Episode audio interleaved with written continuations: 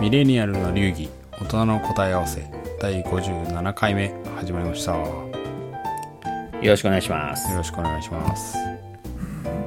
今まであのまあいろんなトピックを話してきましたけど今日はちょっと初心に戻って、あの番組の一応ねタイトルも大人の答え合わせっていうことなのでその原点に戻って、ちょっとテーマを考えていったんですけどズバリあのまあ昔学生の時にあの、はい。やっておいたら今の生活なり仕事なりで役に立つ科目みたいのをあの今日話したいなと思います、昔、ちゃんとやっとけばよかったなみたいなやとか。つ、ですね。まあ、実際にやってて、よかったな。意外とやちゃんと役に立っていうような的なやつで、でまあ範囲とまさに答え合わせですね。そうですね。で範囲としてはまあ中学校まあ高校とか大学とか、まあ大学院とかまあ人によっては言ってると思うんですけどとりあえずまあうん。基本的な小学校だとねちょっとちっちゃすぎて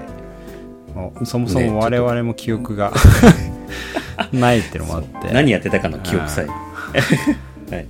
ということでまあ今日は中学校の範囲でちょっと考えてみようっていう。あ、いいっすね。でまあちょっと前のことすぎて。ロッキーさんも私もどんな科目があったか分かんなかったんで、うん。思い出すところから始まったんですけどね。はい。で一応なんかその文部科学省のこのなんだ学習指導要領っていうのをちょっと見ながら確認をしてたところ、あんまり昔と今もそんな変わってなさそうで。とりあえず一安心 いやまあ、ちょっとしましたね。ものすごい今の若い人たちが全然違う科目を習ってたら話にならないなと思ったんですけど。うんうん。我々が中学校の時やってたいわゆる9科目ってやつが今も載ってたはい、そう、9ね。一応まあおさらい的な話だとあれですよね、うんうん。基本的な5基本的って言ったら怒られるかもしれない。五5科目プラス。5科目ですよね。そう。ん。5科目と4で9っていう記憶があって、国、数、数学、社会、理科、あと英語、外国語、英語ですよね。で5でがす5科目でであとはあの体保健体育音楽美術、えーなんだっけ技術家庭科。そうですね。パフォーマンス系のやつ。技術系でそうそう。で4科四目。全部で9、それでやっと5と4で思い出しましたね。うん、まああんまりね変わってなくてまあ一安心というかまあ話題的にも共通点からので話せるかなと思って、まあ他に総合的に学習の時間とかって増えてますけど、まあ、そこは一旦置いといて、この9科目の中で、まあ、ロッキーさんとアポロの何にこうやっとけばよかったなみたいなまあ、2つぐらい1個だとちょっと選ぶの大変だと思うんで2つずつぐらいピックアップした話をしたいなと思うんですけど、やりましょう。やりましょう。どうですか？あの、まあ、事前にちょっと見たと思うんですけどはい。ロッキーさん的にはこれ。2つね。とりあえず2つもうポンポンと上げちゃうと僕はあのその中でも上げるとしたらまあ2もうなんかねいくつか上げると2つに絞るんだとしたら社会と数学ですね。うん。そう。好きだったんですか？社会と数学。に。その。あのね社会と数学はね実際好きでしたね。でプラスあと好きなのは理科も好きでした。うん。で国語と英語が嫌いでした そう。あのあの授業の時間としてはね、なるほど。としてはそう。うんそう。国語と数英語が嫌いでこれはまあ社会数学理科は好き、うん。そうですね。まあ嫌いだった理由もまた別の回に聞きたい気もしますけど。そっち行っちゃうとまた長くなっちゃうんで、今日はそのじゃあ好きだったっていうよりもその今役に立ってるっていう意味で、そうそうそう。その視点で、うん、社会と数学だとこの2つですね。その中で何かありますか？なんかまあうん。社会って言ってもめちゃめちゃ広いじゃないですか、あそうそう地理もあれば。社会は、まあ、さっき学習指導でも見たんですけど中身見るとあれじゃないですか。まあ確かにって思ったんですけど歴史と、えっと、あと地理と、あと公民。懐かしいなと思ったんですけど、確かそう確かにと思って公民っていうこの3つのでなんか構成されてるですね。なんかぽい。ありましたね。でもなんか聞いてみるとあああったあったみたいな感じなんですけど僕の中では結構これまあ正直全部結構重要なんですけど、まあ、その中でも特に歴史と公民うん。地理も大事ですけどねそう。が結構今でも役に立つっていうかまあもともと好きだったし実際に役に立ってるっていうのは大いに感じる、うんうん、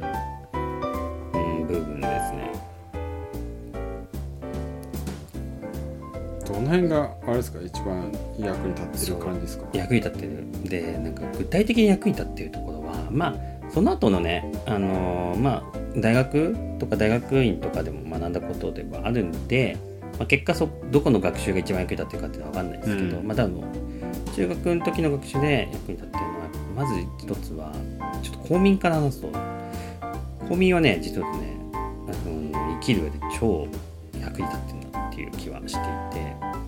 うん。なんだろう。あのうんなんていうの？なんかさっきも話しましたけど社会の仕組み？うん。日本でし日本っていう社会の中で生きる上での仕組みを一応あれ説明したいんだろうなっていうか分かっ分かってもらいたいんだろうなっていうそうですね。ところなのかなと思っていて、まあ、そう。でいや正直結構世の中社会に出て思うのは社会の仕組みね知らない人めっちゃ多いんですよ。多いですね確かに。そう。これね結構やばいなっていうふうに思っていて僕的にはそのあのじゃあ税金取られることに対して、まあ、文句言う人いるじゃないですか。僕もなんかまあ高いとか気に入らない税金に対しては文句当然あるんですけど まあ取ること自体に文句言ってる人もいるじゃないですか、うん。やべえなって思って。とかね。でもなんかそういうのって多分もともと多分あんま知らないんですよね。まあね。の仕組みを。確かに。そう。まあ、そもそも生きていく上でのあの術を知らないみたいなっていうか術っていうか、うん。そう根本を知らないみたいな感じになっちゃっててそう。でこれが知ってるか知らないかで結構社会生活する上での結構あのなんていうのあのうまく生きられるか生きられないかってか変わってきてんじゃないかなまあ、知ってる人の方がうまく生きられるし知らないと意外と不満だけで生きてくるみたいな。確かにね そ人になっちゃいがちなんじゃないかなっていうところもあっありますねてそうぜひね自分の子供とかに仕組みはね理解してほしいですよね。そうです。なんで結構これは重要だなって思ってて。で歴史も同じなんですよね。社会の仕組みを理解する上で、うん。今の社会の仕組みがどう成り立ってるかっていう。なんか昔の歴史を知ることっていうよりも今の仕組みがどうなってるかを知るためうんに学ぶための学問かなっていうふうには気はしていて僕的には。どういうストーリーがあって歴史を今があるかみたいなそうそうそうそう。ストーリーですよねそう。そのストーリーをなんか知ってるからこそ今こうなってるからってことはこうなんだなみたいなあの答えを導き出せるうん。ようになるはずなんですよ。ね実際なんか今結構それ聞いてる気がしてなんかどんなことを今のビジネスとかで起きてるところでもその前にどうなってたから結果こうなってうん。じゃあ要因とかあの本質的な問題ここにあるね。みたいな。そうですね。なんかこういう考え方をする上での結構根本になってるんじゃないかなっていう気がしていて、この2つ重要。確かにね。とにかくそうっていうので僕はなんか今そうここで学んだこと具体的に学んだこともそうだし結構そのやった上での考え方とか視点、うん。好きだったんで結構ねちょっとちゃんとやってたはずなんですよね。やってたっていうか、うん。話を聞いてたはずなので、確かにそうですね。まあ社会的なそう役に立ってる。大変革とか変革があった時になんでそれが変革なのかとかも分かんないですからね。今までとか今の仕組みを知らないと。で今ちょ直近で、ね、起きる事件も歴史を知ってるとそれの事の重大性が逆に言うと、今で起きてることでも分かるっていう。で歴史知らないと多分ねあなんか事件起きたなぐらいで。その重大さって物事人によって感じ方全然違うと思うんですけど、まあそれって多分歴史知ってるとあのちゃんと理解できるんじゃないかなっていう。まあね。気づくか気づかないか。まあ死なないかもしれないですけども無理やり例えたらもう大怪我してんのになんか全然気づいてないみたいな。社会変革が起きているのに分からないからみたいな。気づいてないみたいなことになっちゃいますからね。そう。結構それって生きる上で不利なんじゃないかなっていうか、うまく生きられない側に行っちゃうんじゃないかなっていう、確かにねそれは。そう気がしていてシャレオツに生きる上では必要な能力だった、知識だったなっていう。確かにな。ふうに思って社会。僕嫌いだっをたな。あげましたね。公民とかにあ 私は完全にあの歴史と公民は嫌い派でしたね。その時は嫌い派でした？あの全然意味を見出せてなかった。まあ今はその今ロッキーさんが言うことすごいわかるしめちゃめちゃ学び直しっていうかまあ痛感してますけど、まあ、当時はあの科目としてはもう本当に覚えるだけの科目だと思ってたんで。ああまあでも実際ねテストにのだって穴埋めで出ずでしょテスト。以降で覚えるだけになっちゃいます名前とかねそうなんとかの原則とかわかんないけど。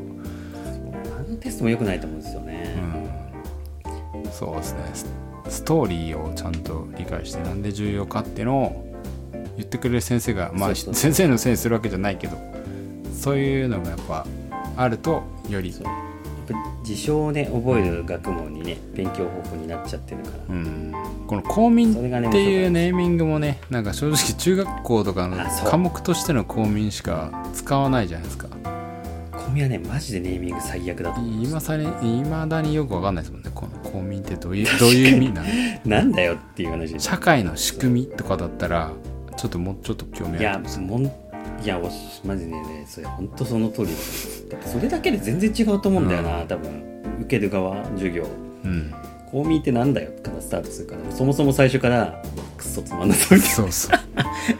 未だにそうわか社会の仕組みとか生きていく上でどういう成り立ちでなってるとかっていうふうにしてから少しはね知っとこうかな。確かに。これは超重要ですね。ネーミング大事ですね。うんっていう感じで社会にもありました。でもうもう一個は何でしたっけ？数学？数学。数学。これはもうね分かりやすいそのままですね。やっぱ収穫的に視点がないとやっぱビジネスやってくれたらちょっと辛い。ああまあ確かに。それだけですね。だからなんかのがごとが来た時にそれをまあ等式が一番分かりやすいですけど等式で表せるうん頭の中でポンって等式出てきてじゃあここう変化するとこうなりますっていうとあとはもうもう超細かいことですけど割合とかねなんていくらでも出てくるんですけど感覚値的にポンって出てこない人とか休んだとかちょっとね困っちゃう。うん。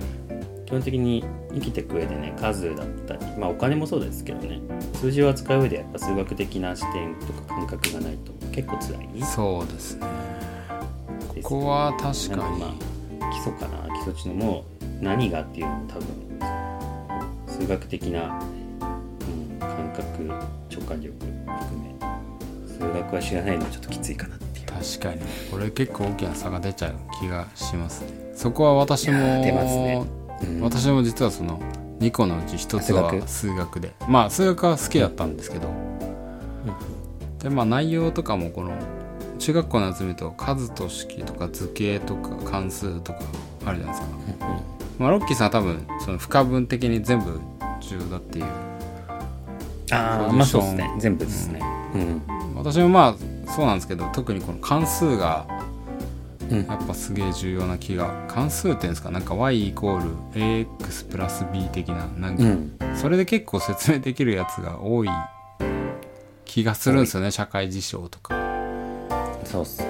で数学の重要性はその結構シンプルな型で割といろんなことを当てはめられるプラス逆にその視点があるとなんか複雑に見えるものも単純化できるみたいな力がつく気がするんですよね。なんか感覚で答え出そうとしたものをね式に置き換えてみるだけでかなりロジカルっていうか具体的にまあ実際にねざっくりじゃなくて答えを出すっていう形でね。そうですね。全然違いますよね。私そのまあ勝手になんか私の話になっちゃってますけどししてますけどあのあもう全然私はだからい一個がその数学でもう一個がその国語なんですよ。で国語は僕結構嫌いだったんですけど。あ国語。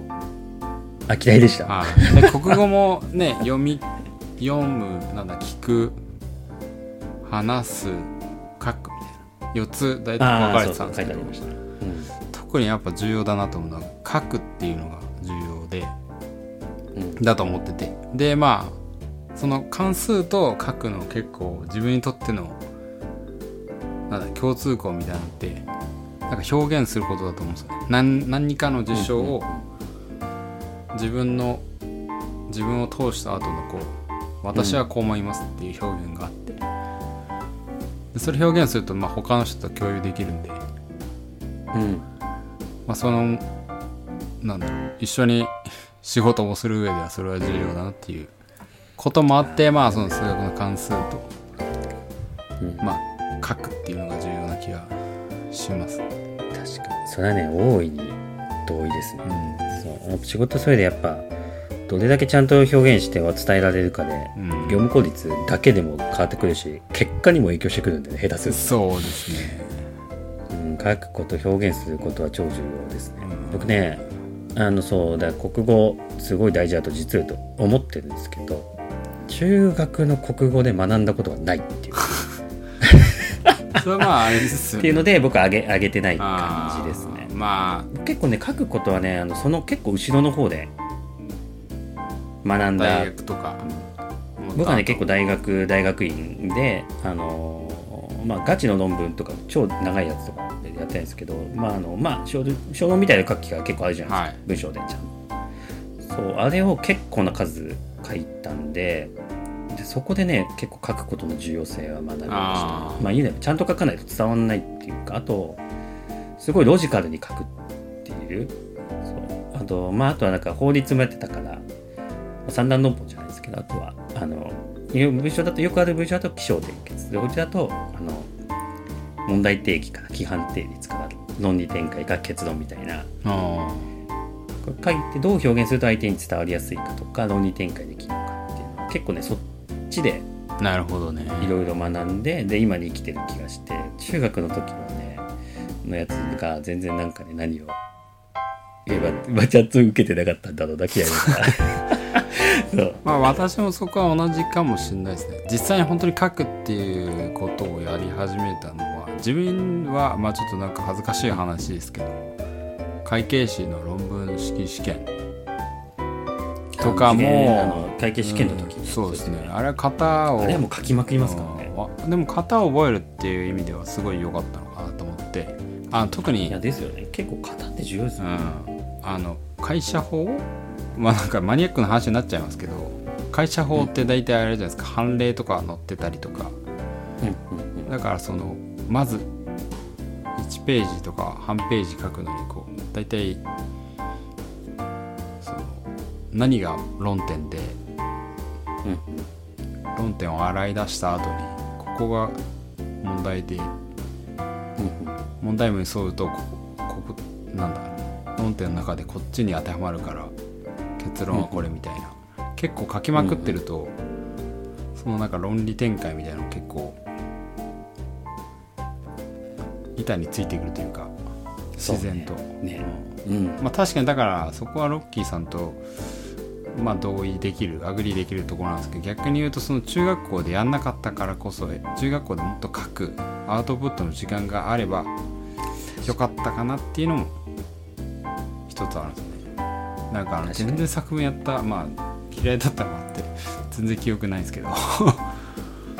結構書くことまあ論文までいかなくてもやっぱメールとかチャットでいろんな人に伝えなきゃいけないんでそれやっぱ手数こなしてるかこなしてないかとかで全然伝え方違いますから。何言ってるか分かんないやつも多くなっちゃうじゃないですか。まあそのそうそう詩とかやるじゃないですか。うん。あの国語で授業で、別に僕嫌いじゃなかったんですけど詩とか俳句とかああいうそういう文学的なはいやつも別に嫌いじゃなくて逆にあの国語授業の中ではまだ好きな方だったんですよ、はい。そう。あのまあ多分ななんだどこに役立ってるのかなっていう別に否定はしないですけど。あだからもちろんそれによってねすごい文学的なすごい才能が開花された人もいるかもしれないですけど、絶対役に立った記憶がなくてそれよりもなんか そういうねなんか型にはめた文章とか教えてほしかったなとかちょっと思って。まあ確かに。ねでも我々がもしかしたら気づいてないだけでものすごい多分価値はあったりするものがいっぱいあるんでしょうけどまあ少なくともこれはね今の偏った私たちの意見かもしれないんですが、うん、でもまあ書くとかその表現するそしていろんな人と共有するみたいなのは。うん、まとめる力ね。めっちゃまとめる方もねそうですねでなんか。全然違いますからねそれによってね。効果が仕事での。あえてま面のあひなしのやつとかはちょっと困ります。そうね。あえてあの私もその英語を結構使ってるんですけど英語を出さなかったのにはまあ言うても日本人なんで一番最初に論理とか何を言いたいかって考える。まあまあ単純なやつだったらね英語でバーって書けますけど本当にむちょっと難しくなるとやっぱ日本語で一旦考えるっていうのが実は早かったりするんで、ああそうなんですねそういう意味では。でどっちにしてもそもそまあもの母国語をきちんとできるようにそうですね。だからまいやでもねここは重要っすね。ここできないと本当結構いろんなとこに支障があうん。来てくれでできますね、まあ、当然ですけどね。それで使って生きてるんで。そうですね。でしかも、まあ、英語でも日本語でも本当に簡潔に話し伝えるうん。かっていうのもやっぱだんだん重要になってくる国語ね僕あのあれあるじゃないですか。指導要領の中にさっきあのアポロさん言ってたように、はい。書くと読むと、はいはい。なんだっけ話すと聞く？聞く。ああそうですね。話すと聞くあるじゃないですか。で聞くもねなんかあの学指導要領の聞くがどういうことなのかがちょっとまだちゃんと見てなかったんですけど。結構あの聞く重要かなっていう。うん。聞くもねそれは仕事とかししてみてっていう。そうそうすごいなんかやっぱねあのこれも仕事でアウトプットであと共有するのもそうですけどなんかあの業務で議論してたりとかいう時にうん。意見聞いてそれの理解かつあの洞察どう洞察するかっていう能力は多分ビジネスでやっててこいつ仕事できるなっていう人は多分あの聞いて理解とか洞察が強い人な気がするんですよ、うん。大体あすごい仕事できるなみたいな感じで思ってそう書くのも重いですけどそこがすごい強い人な気がしていて。確かに。ね まあただわかんない中学国語でそれがどこまで学びか知らないですけど確そういう意味ではせっかく書いてあったな思ったのはやっぱここの意味でも聞く、うん。把握する読み取るっていうんですかね。うん。確かになんか今思えばなんかあの全然私たちはあのいわゆる普通の就職活動してないじゃないですか。でもなんか大体あの就職活動の時に採用側がなんか重要視するっていうのがなんかよくはどういう意味なのかよくわかんないけどなんかコミュニケーション高いコミュニケーション力みたいああそう。書きますよね。なよく書いてありますよね。結果として。コミュニケーション高い。全然学生の時にそれ何の意味何なのかよくわかんない。それは高い方がいいだろうみたいな。噛み砕くとなんか結構こういうことなのかなっていう気もしますよねあの大人に。なって社会うん人しばらくやってみるお互いに話してでまあどれだけ何が言いたいかとか相手の言ってる意図とかを把握してそれに対してきちんと回答ができと、る、まあ、すなわちスタートはね聞くことに立ってるんで。なるほど。でその後、まあ、書くとか出すの表現につながっていく確かにでね。でやっぱそういう人は、まあ、あのコミュニケーションが高いと思われるしあなんだろう。多分結果としてあこいつ優秀だなっていう。あ頭いいじゃん確かにね。一を聞いて重要を知る的な、仕事であできるな。そうそうそう。っていうふうに思われやすい人は結構そういう人な気がする。なるほど。そういう意味では国語は超重要。確かにね全然。聞くって書いてありました書いてある。ね中学校の時にこの これやったかなっていうのは謎ですけど。そうね。